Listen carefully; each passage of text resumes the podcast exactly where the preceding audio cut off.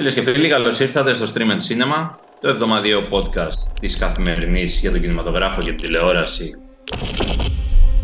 This is a national emergency. Detonator charged.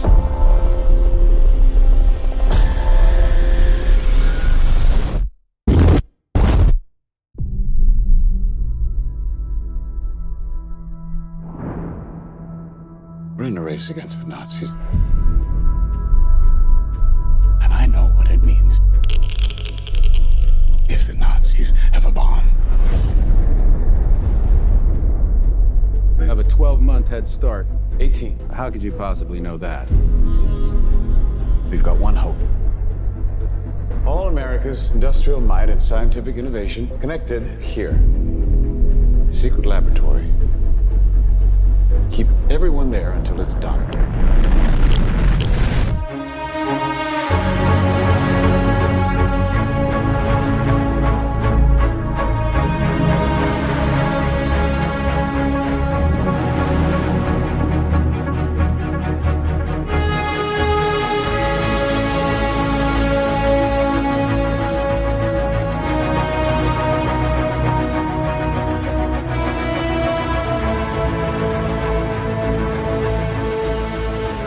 Τι φωνέ που ακούτε, εγώ είμαι ο Εμίλιος Χαρμπής και ο Κωνσταντίνος Γεωργόπουλος είναι δίπλα μου. Ε, νοερά, δεν είμαστε ακριβώς δίπλα, αλλά επειδή γράφουμε από απόσταση, αλλά δεν γινόταν να μην γράφουμε. Δεν γινόταν, αν και καλοκαίρι είπαμε εντάξει τώρα μέσα σε αυτό το Barbenheimer δίπολο βγήκε το δεύτερο συνθετικό. Τι να κάνουμε, υπάρχει το, το μεγάλο event, αυτό που περιμέναμε όλο το καλοκαίρι, να βγει ο Oppenheimer του Christopher Nolan. Οπότε κάνουμε μικρό διάλειμμα από τις διακοπές. Τα κεφάλια μέσα βγήκε όλα.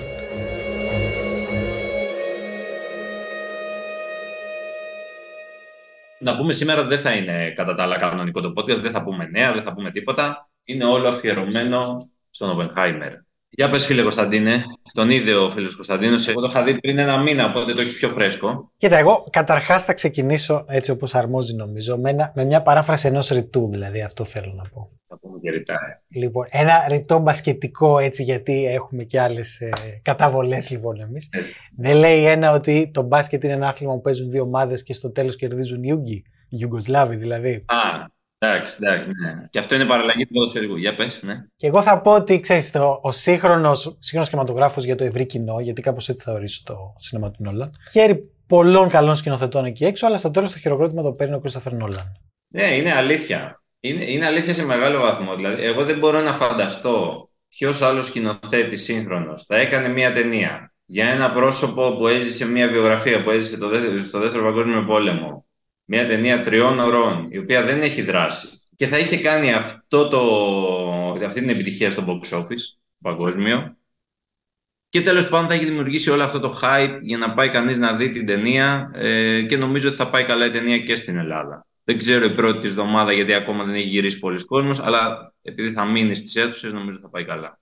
Εγώ πήγα. Εντάξει, έγινε μια προβολή, μια ας πούμε μυστική προβολή της ταινίας πριν ε, την ευρεία της κυκλοφορία. Να σου πω, σε πολύ μεγάλο κινηματογράφο, μεγάλη χωρητικότητα. Ήταν γεμάτος ασφικτικά. Ξέρεις, τι είναι αυτό, είναι ενθουσιώδες το κοινό στο να δει την ταινία. Χειροκροτήματα στην αρχή και στο τέλος. Πολλά χειροκροτήματα και όταν βγήκε ο Κίλιαν Μέρφυ, φαντάζομαι αυτό έχει να κάνει και με Peaky Blinders. Αλλά γενικά, εντάξει. Ναι, εντάξει. Αλλά και στο τέλος. Γενικά είναι ένα, θεωρώ ένα φαινόμενο Είναι φαινόμενο. Είναι φαινόμενο. από μόνος του.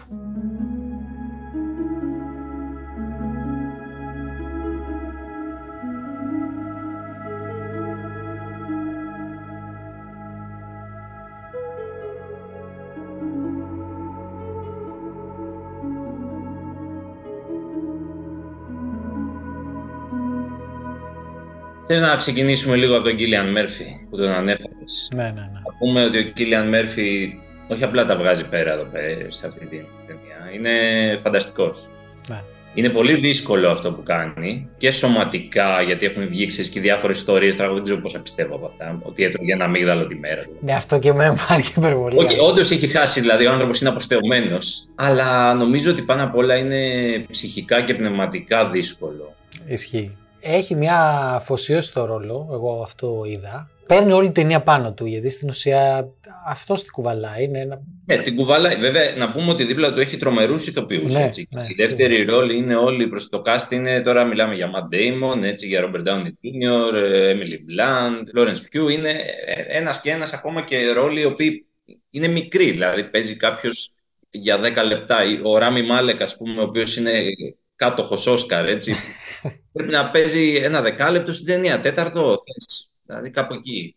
Ο Casey Affleck αντίστοιχα. Ναι, ναι, ελάχιστα, ελάχιστα. Τέλος πάντων, αυτό που κάνει είναι πολύ δύσκολο σίγουρα και τα καταφέρνει, το ξέρει ότι μπορεί να το κάνει. Έχουν συνεργαστεί και άλλες φορές οι δυο τους σε μικρότερους ρόλους του Μέρφυ. Και ενσαρκώνει τον Οπενχάιμερ σε μια ταινία τώρα, η οποία να πούμε ότι ξεκινάει χρονικά νωρίς. Έτσι, όταν ακόμα ο Οπενχάιμερ είναι στο πανεπιστήμιο. Δηλαδή τον, τον πιάνει από μικρό που έχει όλα αυτά, δείχνει τα, τα, τα ωραία που θέλει να κάνει και με τη φυσική και πετάει κάτι. Αγαπάει τη φυσική πολύ. Ο Βλέπει τα διανύσματα αυτός στον ήλιο. Σίγουρα αγαπάει τη φυσική πάρα πολύ ο Νόλαν. Το, το έχουμε δει, μας το έδειξε και στο Interstellar. Οπότε βάζει και αυτό το κομμάτι. Και μετά βέβαια πάμε στο κυρίως πιάτο που έχει να κάνει με την, με την περίοδο του πολέμου και το πώς μια κοινότητα φυσικών, η οποία είναι και λίγο παγκόσμια κοινότητα αυτή, αλλά των Αμερικάνων συγκεκριμένα, καλείται να επιδοθεί σε μια κούρσα. Σε μια κούρσα για το ποιος θα κατασκευάσει πρώτος το απόλυτο όπλο, την ατομική βόμβα για να κερδίσει τον πόλεμο. Αυτό είναι ένα πολύ σημαντικό κομμάτι της ταινίας, αλλά δεν είναι το μόνο. Να πούμε ότι η, εκεί που ξεφεύγει από το ακαδημαϊκό η ταινία, γιατί κατά τα άλλα έχουμε μια σχετικά ακαδημαϊκή βιογραφία. Ναι. Εκεί που ξεφεύγει από το ακαδημαϊκό είναι αυτό το διπλό μοντάζ, μπορεί να μας πεις περισσότερα κι εσύ, ε, που κάνει το ασπρόμαυρο έγχρωμο, που είναι, ε, γιατί τα βλέπουμε παράλληλα, δεν ξεκινάει το ένα και συνεχίζεται. Το ένα έχει να κάνει, φτάνει μέχρι την ε, κατασκευή και τη δοκιμή της πυρηνικής βόμβας, το έγχρωμο κομμάτι, ε, και το άλλο είναι το κομμάτι το μετά, ε, γιατί ο γνωστό ο Οπενχάιμερ πέρασε από κάποιες επιτροπές, δεν ήταν δικαστήρια ακριβά, ακριβώς. Ήταν κάποιες επιτροπές πειθαρχικές ε, της περίοδου Μακάρθη, ε, όπου κατηγορήθηκε λίγος ως πολύ για... Ε, Προδοσία. Ναι, ναι, για, για προδοτικές ας πούμε, κινήσεις ή, ή πράξεις ενάντια στο Αμερικανικό κράτος. Για πες λίγο, το, το μοντάζ πώς το είδες αυτό, δούλεψε, ήταν... Το μοντάζ δούλεψε, θεωρώ εξαιρετικά. Εγώ να σου πω, θεωρώ πραγματικά ότι ο Νόλαν αυτή τη στιγμή, στο, τέλος πάντων στο σύγχρονο σινεμά τώρα, είναι μακράν, πέρα όλων των άλλων ερτών, είναι μακράν ο καλύτερος αφηγητής που υπάρχει. Δηλαδή ο καλύτερος storyteller, ας πούμε. Mm. Και θεωρώ ότι έχει δύναμη να σε κρατάει στην ταινία και να μην φεύγεις. Ε, αισθάνθηκα δηλαδή, και εγώ και μίλησα και με άλλους που είδαν την ταινία, εκεί ότι, ξέρεις, βλέπεις ένα, στην ουσία μια βιογραφία και ένα δράμα δωματίου, τουλάχιστον η μισή ταινία. Και βάλε. Ναι, ναι, και βάλε, θα έλεγα. Και το βλέπεις με κομμένη την ανάσα. Ε, αυτό είναι ε, πραγματικά η δύναμη της αφήγησης. Το μοντάζ παίζει εδώ μεγάλο ρόλο. Νομίζω ότι κιόλας το ανοίγω τώρα εδώ λίγο, γιατί θεωρώ ότι τα, τα τελευταία χρόνια έχει αλλάξει λίγο τους μόνιμους συνεργάτες του, γιατί ο Νόλαν δουλεύει με μόνιμους συνεργάτες. Ναι, ναι. Με κάποιο τρόπο. Ε, από το Hans Zimmer που είχαν φτάσει μέχρι το Dunkirk, αλλά μετά λίγο τάσπασαν με τον Blade Runner που ανέλαβε mm. ο. Τάσπασαν, ναι. Ε, επέλεξαν να, να γράψει τη μουσική ο Zimmer. Ε, άλλαξε τον διευθυντή φωτογραφίας αφού έφυγε ο Φάιστερ και λειτουργεί δουλεύει ο σκηνοθέτης πια. Είναι ο Φαν Χοϊτέμα. Έχει μοντέζ πια, όχι τον Lee Smith που είχε. Νομίζω ότι είχα αισθανθεί ότι στο Tenet κάπως δεν δούλευαν αυτά όλα τόσο καλά. Ειδικά το μοντάζ, ας πούμε, έχει μπερδέψει λίγο. Στο Tenet δεν δουλεύουν πολλά πράγματα. Ναι, κάτι. Ναι. Το βασικό που δεν δουλεύει είναι ο ίδιος ο Νόλαν, ο οποίος έχει αποφασίσει να φτάσει στην υπομονή του θεατή στα άκρα για το τι μπορεί να. δηλαδή για το πόσο το κεφάλι σου μπορεί να ανατιναχτεί, ας πούμε. Ναι, ναι, λίγο σε. Ε, ενώ εδώ, επειδή είναι και ιστορικό το πλαίσιο, δεν έχει καμία σχέση να δούμε. Είναι μια τελείως άλλη προσέγγιση, η οποία, ας πούμε, η άλλη ιστορική ταινία του Νόλαν για να κάνουμε παραλληλισμό είναι η Δουνκέρκη, η οποία βέβαια είναι η Δουνκέρκη. Και εκεί έχουμε τρομερή ένταση, με άλλο τρόπο βέβαια. Ναι, ναι. Είναι, η Δουνκέρκη έχει δράση. Είναι, αυτή είναι η μεγάλη διαφορά, νομίζω, τη συγκεκριμένη ταινία. Δεν ξέρω αν συμφωνείς με τις υπόλοιπες του Νόλαν. Είναι η πρώτη ταινία που δεν έχει πραγματική δράση. Όλες οι ταινίες του Νόλαν βασίζονται σε μεγάλο βαθμό στη δράση. Ακόμη και η πρώτη πρώτη, το following, το no budget, ας πούμε, που είχε κάνει, ακόμη και αυτό έχει δράση. Δηλαδή σε no budget έχει μεγαλύτερη δράση από ό,τι αυτό. Σίγουρα. σίγουρα. Ε, εδώ είναι ε, μέσα σε μια ακαδημαϊκή, στην ακαδημαϊκή κοινότητα. Ας πούμε, περνάμε από τη μία αίθουσα Ναι. διαλέξεων, στην άλλη. Δεν ε, βλέπουμε τίποτα. Και Κάποιοι άλλοι- διάλογοι, άλλοι βλέπεις, διάλογοι. βέβαια, οι διάλογοι, γιατί ε, είναι, θέλει να δώσει το mainstream τυράκι στον κόσμο, έτσι. Ναι. Ο διάλογος, ας πούμε, θα είναι μεταξύ του ε, Οπενχάιμερ και του Einstein ή του ε, κάποιου άλλου πολύ Του διάσημου. Τρούμαν και του. Niels Bohr, Truman. και του Oppenheimer, ναι. Μπαίνουν τε- οι φιγούρες αυτές οι ιστορικές και το φτιάχνει στο θεατή, δεν, δεν παρακολουθεί απλά κάποιους τυχαίους. Το πιο challenging κομμάτι για το θεατή νομίζω ότι είναι το τελευταίο και αυ- γενικά το κομμάτι που έχει να κάνει με την ανάκριση και όλη αυτή την ιστορία που ακολουθεί, το οποίο είναι και ασπρόμαυρο, Μμ, είναι όλο σε ένα δωμάτιο στην πραγματικότητα. Ναι, ναι. Βέβαια εκεί είναι το σημείο που όλη αυτή η ένταση συσσωρεμένη, γιατί υπάρχει τεράστια ένταση στην ταινία. Όλη αυτή η ένταση είναι, βλέπεις έναν, ε, και πάλι η ερμηνεία του Μέρφυ έρχεται, βλέπεις έναν ε, Οπενχάιμερ ο οποίος είναι Πιο ναι, μαζεμένος τελείως. μαζεμένος, διαλυμένος, σαν αυτή η έκρηξη που έγινε η πυρηνική να, τον, ε, να έβγαλε και τη δική του ενέργεια. Να, τη- ταινία είναι κρυκτική κυριολεκτικά αλλά και μεταφορικά. Δηλαδή δείχνει αλλεπάλληλες συγκρούσεις. Πρώτον, εντάξει, καλά, τις, ε, τις εκρήξεις ας πούμε, από τις βόμβες και τα όπλα που θέλουν να πυροδοτήσουν, αλλά ξέρεις, παίζει αυτό το υποκειμενικότητα και αντικειμενικότητα. Το έχει, το έχει, έχει στιγματίσει νομίζω την ταινία με αυτό. Δηλαδή αυτό το ασπρόμαυρο που λες και το έγχρωμο. Μπορείς να πεις η επιστήμη, πώς η επιστήμη... Καλά, ναι, άμα πάμε στα θεματικά, έχει να κάνει πάρα πολύ με την ευθύνη του επιστήμου. Ναι, με όλα αυτά τα πράγματα, με τη- το ηθικό κομμάτι. Για μένα ο Οπενχάιμερ εδώ προσεγγίζεται με ένα τριπλό τρόπο. Είναι, έχει τριπλή υπόσταση. Η μία είναι ο επιστήμονας. Μμ. Έτσι, ο επιστήμονας Οπενχάιμερ, με ό,τι αυτό φέρνει μαζί του.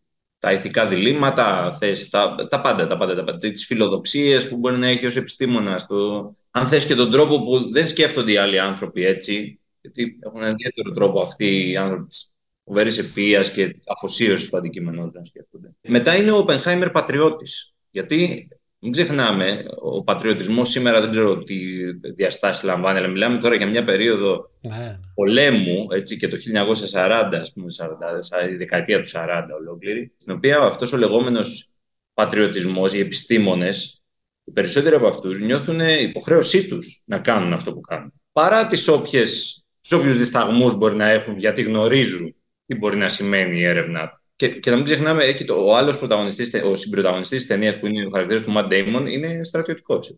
Και η τρίτη υπόσταση είναι αυτή του φίλου. Ο, ο Μπενχάιμερ είναι φίλος με αυτούς όλους τους υπόλοιπους. Είναι μια κοινότητα επιστημόνων. Πολύ δεμένη κιόλας μεταξύ τους. Μικρή αλλά δεμένη. Ε, αυτά τα τρία δηλαδή βλέπω εγώ. Θα προσθέσω και- να σου πω κι άλλο ένα σημείο που έβλεπα ότι βρισκόταν ο χαρακτήρας του σε μεγάλη σύγκρουση. Πώς λειτουργεί με στον ε, γάμο του ας πούμε και σ- στην εξωσυζυγική σχέση Και που εκτός έχει δηλαδή, γάμου. στο- και εκτός γάμου. Αυτό το σαν να μην μπορούσε... Ήταν γνωστό για αυτά. Ναι, ήταν. Δηλαδή είχε μ, τον προσωπικό του χρόνο και τον οικογενειακό του χρόνο ε, και αυτό το πρόβλημα δεν μπορούσε να το διαχειριστεί τόσο. Ακόμα και εκεί είναι ένας τρόπος πάντως να δημιουργήσει ένταση ο Νόλαν. Δηλαδή αυτές οι συναντήσεις, εντάξει μην τα πούμε όλα τώρα, αλλά οι συναντήσεις μυστικές και τα λοιπά.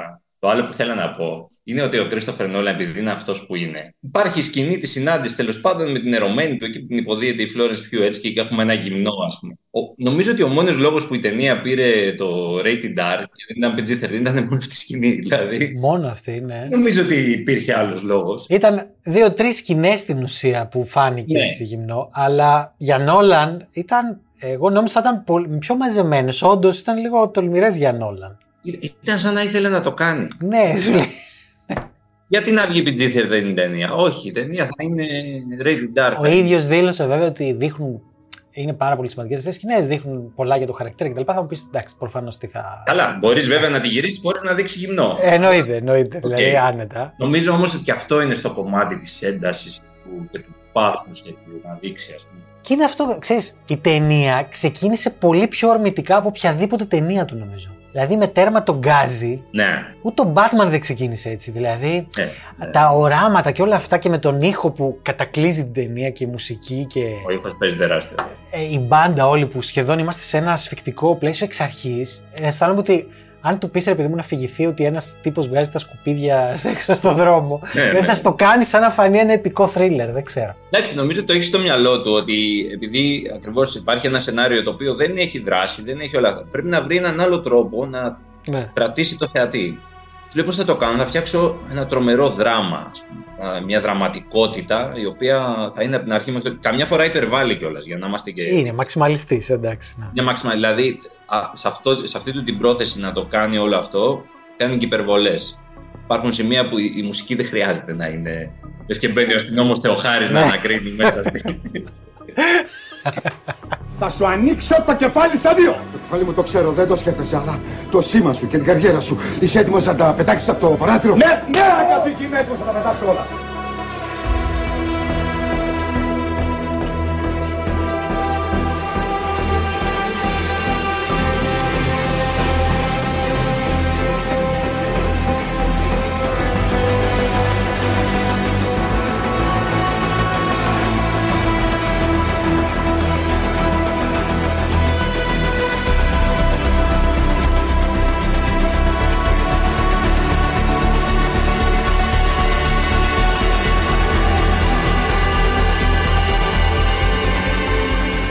Δεν, δεν ήθελα να αφήσει το πόδι από τον γκάζι, εγώ κατάλαβα. Δηλαδή θέλω η ταινία να πάει. Wow. και το καταφέρνει. Δηλαδή, σε σε μεγάλο βαθμό το καταφέρνει. Να πούμε βέβαια ότι είναι μια ταινία η οποία θα αρέσει περισσότερο, για να πούμε έτσι, λέμε ότι είναι για το ευρύ κοινό. Νομίζω ότι θα αρέσει περισσότερο στους ανθρώπους που ενδιαφέρονται λίγο παραπάνω για την ιστορία. Το αντίκτυπο της ιστορίας δεν χρειάζεται να είσαι ιστορικός, ούτε να ξέρεις ιστορική, αλλά αν έχεις και ένα πλαίσιο στο μυαλό σου, καλό είναι. Ναι. Και το τεράστιο, ας πούμε, αντίκτυπο που έχουν αποφάσεις, οι οποίες μπορεί να φαίνονται μικρές, μπορεί να φαίνονται πιο μεγάλες, που έχουν διλήμματα που παίζονται.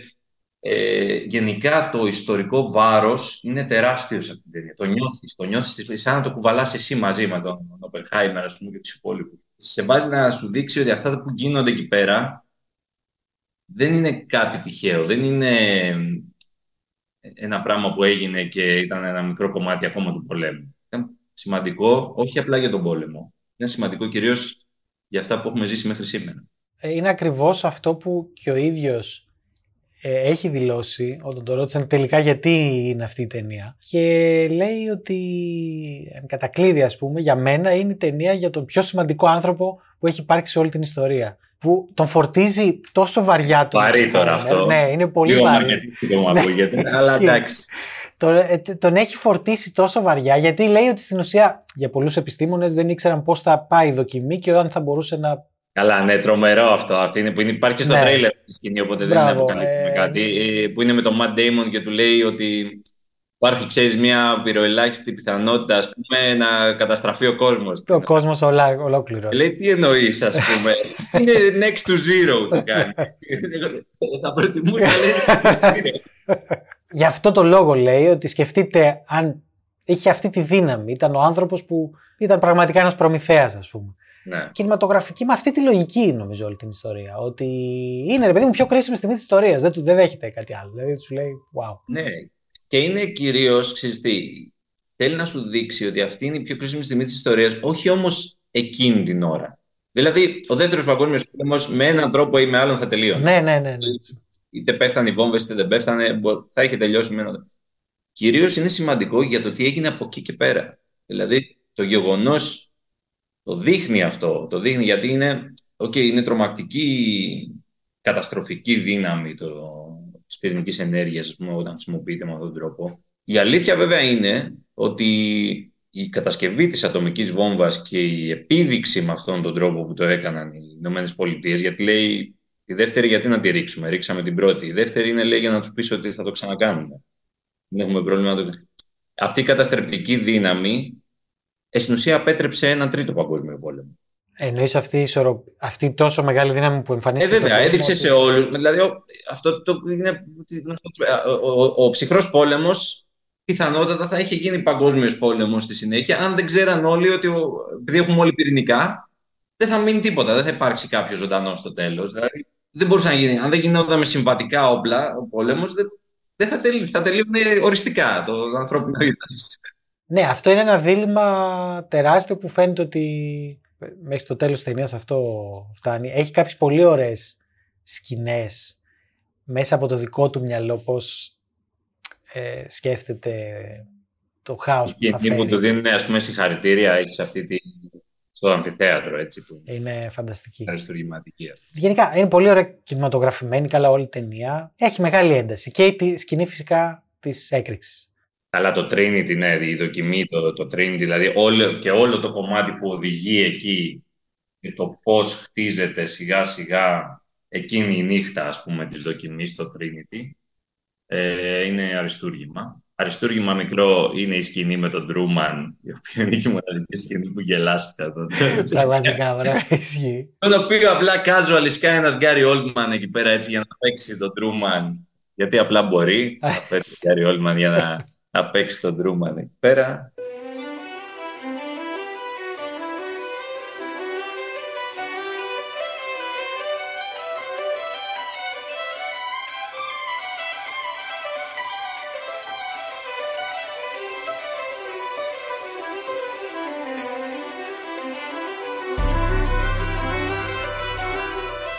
Ήθελα λίγο να κάνουμε, στο είπα και πριν, να κάνουμε αυτή τη μικρή τοποθέτηση της ταινίας στο υπόλοιπο νολανικό γιατί το ξέρουμε και οι δύο πολύ καλά και εσύ είσαι φαν μεγάλος.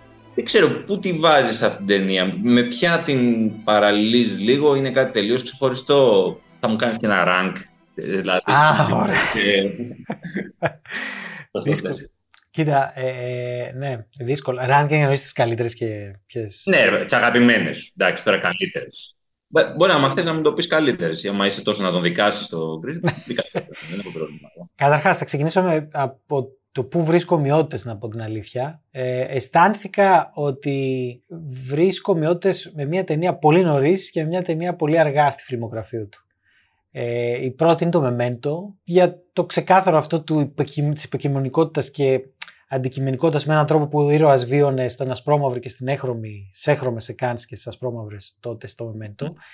Λειτουργούσα με έναν άλλο τρόπο, όχι ακριβώς τον ίδιο, αλλά είναι μια αντίστοιχη λογική του να μας βάλει σε Είναι δύο μια παρόμοια πραγματικότητες. ιδέα. Είναι μια Ναι. παρόμοια ιδέα. Και το άλλο μου φαίνεται επηρεασμένο στην ιδέα του και στο γιατί πήρε αυτό το σενάριο σε σχέση με το Tenet. Γιατί το Tenet στην ουσία μιλάει κατά έναν τρόπο για μια bigger than life ας πούμε απειλή, μια τεράστια απειλή της ανθρωπότητας η οποία έρχεται να φανεί στην ανθρωπότητα. Υπάρχει και η πυρηνική απειλή μέσα στο Tenet ας πούμε με κάποιο τρόπο πώς ο Σέιτορ ξεκινάει και τέλος πάντων όλο αυτό. Αλλά πώς ένα γεγονός έρχεται να είναι κρίσιμο στο να αφανίσει ολόκληρη την ανθρωπότητα, όχι απλά να επηρεάσει. Αυτά τα δύο έτσι βρήκα κάποιες ευθείε σχέσεις. Προφανώς υπάρχουν όλα τα υπόλοιπα που υπάρχουν σε όλη τη φιλμογραφία του Νόλαν. Το παιχνίδι με το χρόνο, ένας ήρωας που βρίσκεται σε. προσπαθεί να ισορροπήσει ανάμεσα σε δύο-τρία μέρη, τέσσερα. Ενοχές που κουβαλάει τύψεις. Ε, εντάξει, όλα αυτά είναι εκεί. Εγώ να σου πω την αλήθεια, θεματικά ε, βρίσκω ότι η ταινία είναι κάπου ανάμεσα στη Δουνκέρκη και στο Interstellar. Δηλαδή, από τη μία το Interstellar έχει να κάνει με το κομμάτι αυτό της φυσικής, της αγάπης προς τη φυσική, αλλά και της, ε, του πώς η φυσική και οι επιστήμες μας δίνουν να καταλάβουμε το πόσο μικροί είμαστε. Δηλαδή η έννοια της μικρότητας που στο Interstellar σε, σχεδόν σε ισοπεδώνει. Ναι. Δηλαδή υπάρχουν σκηνές στο Interstellar σαν αυτή που γυρνάει πίσω και έχουν που λέει ο άλλος, εγώ σας περίμενα 35 χρόνια εδώ πέρα και έχουν λείψει 10 λεπτά. Εκεί σε ισοπεδώνει η δύναμη του σύμπαντος και το πόσο μικρός είσαι. Και εδώ η μικρότητα του ανθρώπου φαίνεται και εδώ πάρα πολύ. Είναι από τη μία το, η δύναμη όλη στα χέρια ενός ανθρώπου και από την άλλη το πόσο, αφού βλέπουμε τι έγινε, καταλα... συνειδητοποιεί και ο ίδιος ο ήρωας μαζί μας το πόσο τελικά αυτό είναι έξω από τα χέρια του. Δεν είναι, Ναι, ναι, είναι κάτι άλλο. είναι κάτι που προσπαθούμε να αντιθασέψουμε, αλλά στην πραγματικότητα δεν, δεν μπορούμε να το κάνουμε. Και βέβαια με τη Δουνκέρκη, γιατί υπάρχει αυτό που είπαμε, το ιστορικό βάρος, το οποίο ιστορικό βάρος το αισθάνεσαι και στη Δουνκέρκη πάρα πολύ σε, όλο το, σε όλη την ταινία. Που και εκεί είναι μια κρίσιμη κατάσταση. Δηλαδή, εκεί πρέπει να σωθούν αυτοί που είναι στην παραλία. Δηλαδή, και είναι ένας αγώνας με τον χρόνο και τα λοιπά, όλο αυτό το πράγμα. Ε, ναι, εγώ τα βρήκα πιο πολύ θεματικά. Εσύ το, το, το πήγες πιο πολύ στο κομμάτι το αισθητικό, τεχνικό. Είναι και τα δύο στοιχεία. Εγώ θα πω ότι του πηγαίνει του Νόλαν να παίρνει αφορμές από την ιστορία, γενικά να παίρνει αφορμές από πράγματα και να μην μπαίνει μόνο μέσα στο κεφάλι του όπως έκανε στο Tenet. Γιατί εκεί τα πράγματα γίνονται Είναι χαοτικά, ναι. Γίνονται πραγματικά χαοτικά. Δεν χρειάζεται. Ξεκίνα από κάπου. Άρε μια από... Και μετά κάνε τα δικά σου. Δεν, δεν ξέρω. Αν, αν την έβαζες έτσι σε ένα rank, ας πούμε, μπαίνεις στη, στην πεντάδα. Νομίζω ναι. Μου είναι πολύ πρόσφατη η αλήθεια είναι και σίγουρα είναι διαφορετική. Κάτσε, περίμενε. Τα, τα Batman τα βάζεις μία ταινία ή. Δύσκολη ερώτηση τώρα αυτή. Μα για τα δύσκολα είσαι. δε, Μιχάλη. Σωστά. Δεν ξέρω για τα εύκολα τώρα. Κοίταξε πάλι που τις είδα κιόλας, αλλά και προ- δε- αν και δεν μπορώ να τις ξεχωρίσω, εν, Ναι. εν τούτης κάπως τελείως στιγνά κινηματογραφικά, εντάξει, όντως η δεύτερη Είναι καλύτερη. είναι κάτι άλλο. Και εγώ έχω μια τεράστια αγάπη για το Inception. Θεωρώ ότι είναι ένα από τα καλύτερα πρωτότυπα σενάρια που έχουν γραφτεί τα τελευταία χρόνια, που απορώ γιατί δεν πήρε τέλος πάντων ένα Όσκαρ γι' αυτό. Η αλήθεια είναι όταν είχε βγει το Interstellar, σχεδόν δεν μου είχε αρέσει. Και όταν το ξαναείδα μετά από χρόνια, που το έχω αφήσει τελείως. Ναι. Δεν ξέρω τώρα αν ήμουν και σε μια αντίστοιχη φάση και λίγο πριν τον ερχομό των παιδιών κτλ. Δεν ξέρω αν με επηρέασε. Παίζουν ρόλο για αυτό. Παίζουν ρόλο. Είναι. παίζει ρόλο και με άγγιξε πάρα πολύ και με συνεπήρε δηλαδή και συναισθηματικά. Άρα θα βάλω αυτές και ναι, θα βάλω και το Oppenheimer μέσα γιατί μου φαίνεται λίγο πιο με έναν τρόπο έτσι, πώς να το πω, συναι- συναισθηματικό από τη Δουνκέρκη. Και η Δουνκέρκη είναι, δείχνει αυτή την κρισιμότητα, αλλά τέλος πάντων είναι λίγο πιο εστιασμένο σε έναν άνθρωπο. Το, το Tenet κάπως πιο εύκολα θα το βάλω λίγο προς τα κάτω. Μου αρέσει μένα, αλλά κάπως με, μπερ... με ταλαιπώρησε. Είναι, είναι σχετικά μέτριο για μέσα στη σύγκριση. Α το πούμε, δεν πειράζει. Δεν μας Εντάξει. παρεξηγεί. Ισχύει. Έχουμε όλοι τις κακές μέρες στη δουλειά μας. Βέβαια είναι, σου δείχνει κάτι φοβερές εικόνες. Δηλαδή έχει Ε, καταγράψει εδώ. Το στο σινεμά. συζητάμε. Ίσως τις πιο εντυπωσιακές εικόνες που έχει δείξει ο Νόλαν να είναι στο τέννερ. Πιθανό, ναι. Δηλαδή, αυτός ο τρόπος back Ναι. που κάνει το, το Όλα. απίστευτο, γυρνάει προς τα πίσω ο χρόνος. Λες τώρα, Ε, τι λες, ναι. Αλλά ακόμη και στο Inception που ήταν μπερδευτικό, βγήκα και λέω εντάξει, έχω καταλάβει κάπως τι γίνεται. Στο Tenet λέω δεν έχω ιδέα. Τι, κάπως. δεν σε, δεν σε βάζει και το Tenet πολύ στο να μπεις και στη διαδικασία. Ναι, μωρέ, εντάξει, είναι. Δηλαδή λες από ένα σημείο και μετά, άσε με τώρα, δεν μπορώ άλλο. Δηλαδή, Στο Inception θες να κάτσεις να, σκεφ... να, το... να το δουλέψεις περισσότερο. Θες να κάτσεις, με τι άλλο θες να κάτσεις να το ξαναδείς κιόλας, να το καταλάβεις καλύτερα. Το Tenet, εγώ να σου πω τώρα μια φορά δεν θα το ξαναδώ. Δεν, δεν μπήκα στη διαδικασία. Ήταν λίγο στεγνό, ας πούμε. Και... Ήταν, Αλλά το Oppenheimer όντως θα το βάλω μέσα στις πέντε πρώτες. Δεν ξέρω αν θα το βάζα πρώτο. Νομίζω θα βάζα Inception και Interstellar μαζί με Dark Knight και μετά το. ε. κάπου στο Oppenheimer, κάπου εκεί. Και μετά τον Κέρκη, δεν ξέρω. Δεν συμφωνούμε ακριβώς, αλλά δεν πειράζει. Εσύ για πες. Εγώ, δεν, εγώ το Inception μάλλον δεν θα το βάζα καν στην πεντάδα. Αλήθεια. Δεν είναι από τις αγαπημένες μου. Inception. Ω. Δεν το θεωρώ δρομερό τέτοιο. Το θεωρώ ότι είναι επίδειξη δύναμης. Ναι. το δισοπέδιο. Δεν- Όχι, εμένα, εμένα η αγαπημένη μου ταινία του Νόλαν είναι σίγουρα η Dunkerque. Σίγουρα. Πιστεύω ότι είναι ένα τρομερό αριστούργημα. Σίγουρα το Interstellar. Το Dark Knight συμφωνούμε. Και το Memento. Εντάξει και αυτό, ναι. Και πέμπτο μπορεί να βάλω τον Oppenheimer. Απλά το Memento είναι τόσο μπροστά για την εποχή του. Σαν ταινία, σαν σύνολο μπορεί να μην φτάνει τα υπόλοιπα. Αλλά είναι ένα ε, τρομερό επίτευγμα δηλαδή και Ναι, ναι, ναι. πράγμα που πέφτει από τον ουρανό και λες τώρα... Φαντάζομαι οι άνθρωποι, γιατί εμείς ήμασταν μικροί, οι άνθρωποι που το είδαν τότε το Memento στο σινεμά, Ναι, ναι, ναι. να είπανε «Α, τι είδαμε». Ναι, τάρεξε τα νερά πολύ. Τι έκανε ο δυνατά. άνθρωπος. Για πρεστής δεν είπες. Το Prestige είναι η αγαπημένη μου, είναι λίγο σαν ένοχη απόλαυση το Prestige.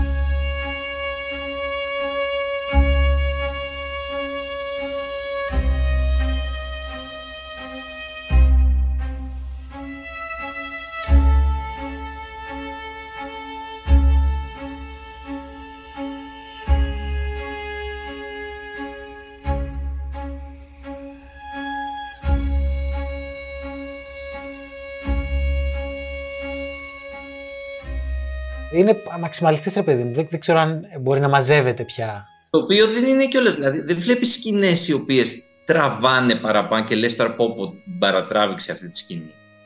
Απλά έχει πάρα πολύ υλικό. Δηλαδή, Ναι, κοίταξε, θα μπορούσε να πει κάποιος ότι δεν θα χρειαζόταν να δείξει όλα τα πρόσωπα που πήγαν στις ανακρίσεις. Όχι, ναι. ή δεν θα χρειαζόταν να δείξει σε τόσο ξενυχιστικό βαθμό αυτά που είπα. Αλλά θεωρεί ότι είναι σημαντικά και ότι πρέπει να επιστρέψει σε κάθε τι. Εντάξει. Ναι, Ναι, ναι. οκ. Και γενικά θέλει να βάλει θέματα στην ταινία πέρα, θέλει να βάλει πολλά θέματα στην ταινία. Συνήθως αυτό δεν βγαίνει σε καλό, έχουμε πει. Αλλά όχι όταν μιλάμε για τον Νόλαν. Νομίζω αν δεν κα- πάρει ένα χαρτί να σχεδιάζει το λαβύρινθο που έχει Α, στο μυαλό νόμιζα του για να τώρα ότι θα κάνει. μου έλεγε κάτι άλλο, ρε, εσύ. Τι Ότι αν γίνεται. δεν πάρει πόσα, με πόσα Όσκαρ είμαστε ευχαριστημένοι. Α, το, καλά. Αυτό είναι στάνταρ. Φωνάζει από καιρό ότι είναι η ταινία που θα πάρει Όσκαρ.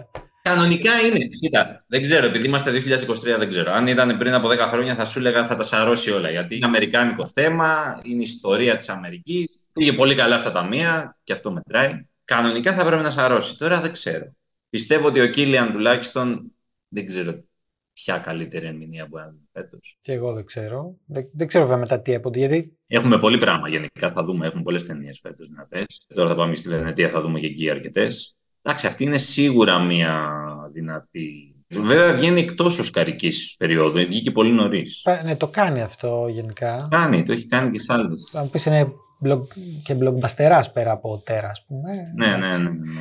Αλλά εγώ θεωρώ ότι ε, είναι η ταινία για να του δώσουν Όσκαρ σκηνοθεσίας. Δεν έχει πάρει. Δεν έχει πάρει τίποτα ποτέ. Ούτε καλύτερη ταινία έχει πάρει ποτέ. Ούτε καλύτερη ταινία έχει πάρει. Ε, έχει πάρει δεύτερη φωτογραφία, ας πούμε, στο Wall of Fire. Εντάξει. ξέρω εγώ, τέτοια. Ναι, ναι, ναι. Ε, θεωρώ ότι είναι ταινία για να το πάρει, αν και εντάξει, θεωρώ ότι θα έπρεπε να το έχει πάρει και οι άλλες ταινίες περισσότερο. Αλλά τέλος πάντων, εντάξει. Ναι, ναι.